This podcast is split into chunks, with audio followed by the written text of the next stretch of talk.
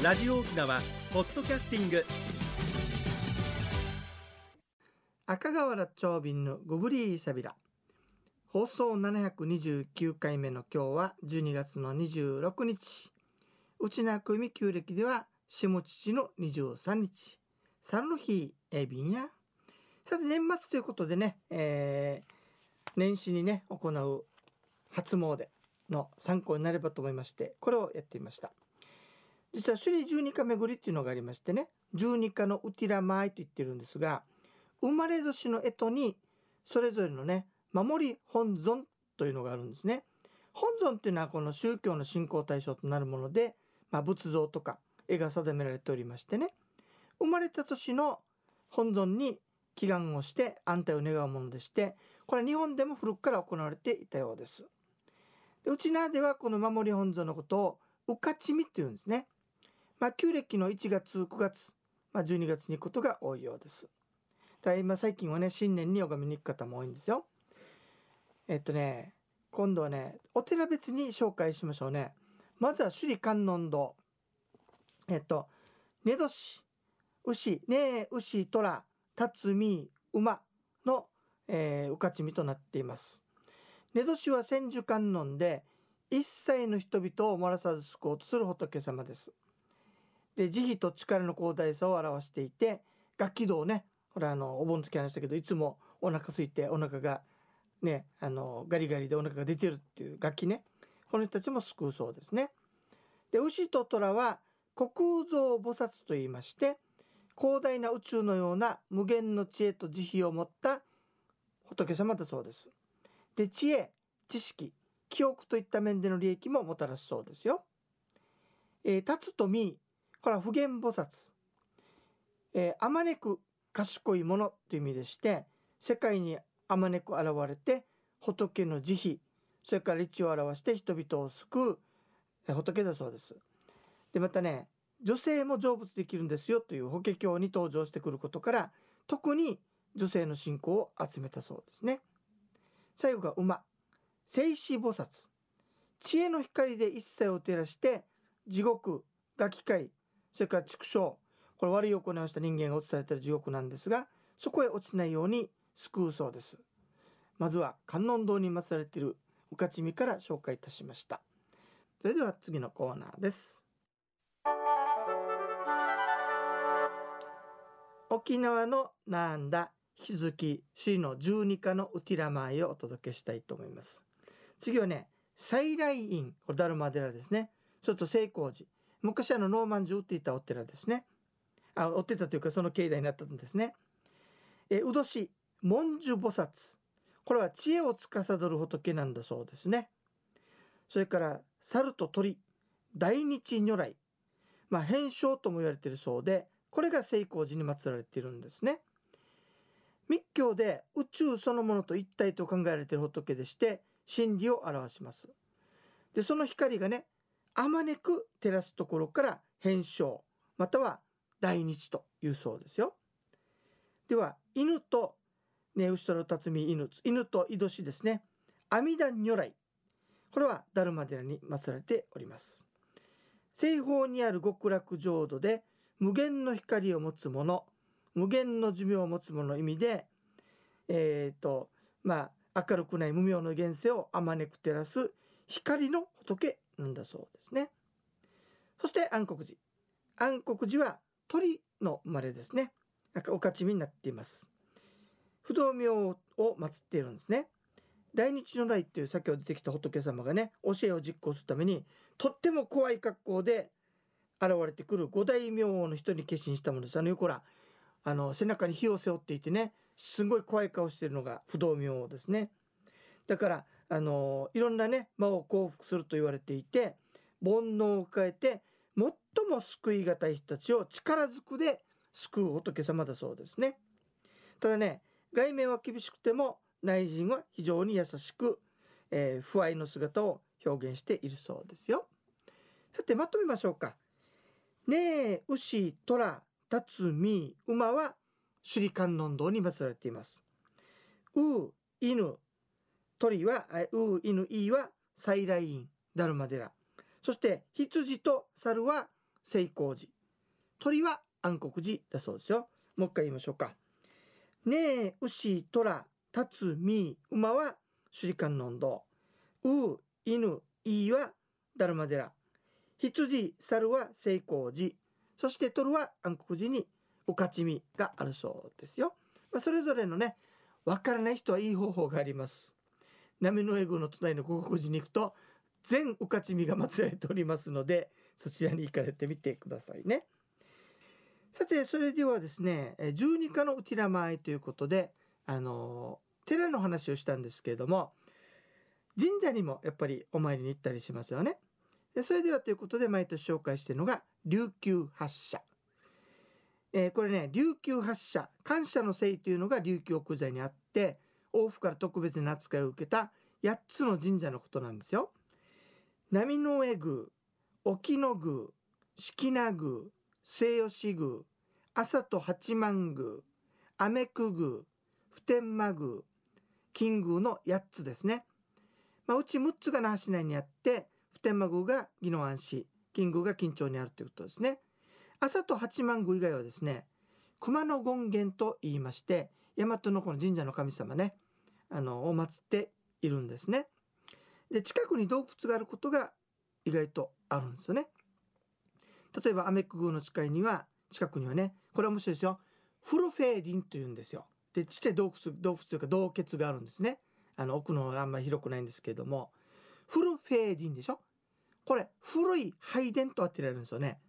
ちゅうことは昔のアメクグはこの辺りにあったんじゃないかなと考えられるんですね。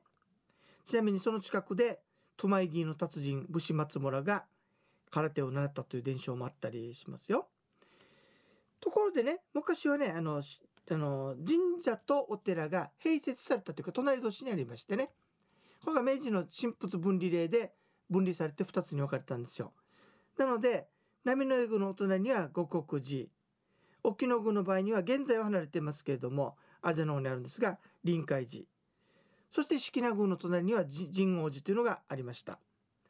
末吉宮はあの有名なね中城区若町で有名なあのね組生の若町が逃げてきたという変生寺。それから朝と八幡宮は八幡神徳寺。雨久宮はあのね何ていうんですか外国人たちを止めたという清源寺。普天満宮は神宮寺。金宮は観音寺というふうにそれぞれお寺が併設されているというか隣にあるんですね。真言宗のお寺だそうです。ただ現在ですねえーと、式名宮の隣の神宮寺は元の場所にありません。変勝寺も元の場所にありません。今あるのは波の湯と国寺は隣同士。沖野宮はあの一回ね朝と八幡宮のところに移動したんですが戦前。焼けて現在大野山に再建されております。そして臨海寺はアジアの方にありますね。それからえー、っと朝と八幡宮の近くに八幡神徳寺があります。雨久宮はすぐ近く泊高校の近くに清源寺。それで普天間宮やっぱお隣お隣同士で神宮寺。金宮はねお宮自体はないんですよ。建物が。これ洞窟の中にちょっとした祠があってそこが金宮になっているんですね。なので今は皆さん観音寺の方をよくご覧になっているかと思います。まあ、琉球王国からね実際にあの士族がね大和の方に行って神道を習ってきてそのもとに作ったのが発社なんですよ。なので発社のうちの波の英語はきちっとこの神道のね格式を持っているんですね。なので琉球王国が亡くなった時に、えー、格がつけられましてね神社にも大社中社小社と格があるんですがそのうちの小社という位をもらっておりますね。なのでやっぱり沖縄で一番の神社というふうに捉えられるのではないでしょうか。さて、えー、ねよかったら皆さんね、えー、琉球発社なりそれから、えー、おかちみの神様のいる首里十二課のお寺なりを回ってみてはいかがでしょうか。さて、えー、琉球発車とかね、おかちみのお寺ね、えー、12から何するうちね、時間の長い便ね。えー、これは今日で今年最後の放送となりますけれども、嘘長便だから忘れないうちに言っておきましょうね。嬉しい報告がありますよ。従来1月っておやさん頭お休みだったんですけれども、今年や来年のね、1月2日日曜日は、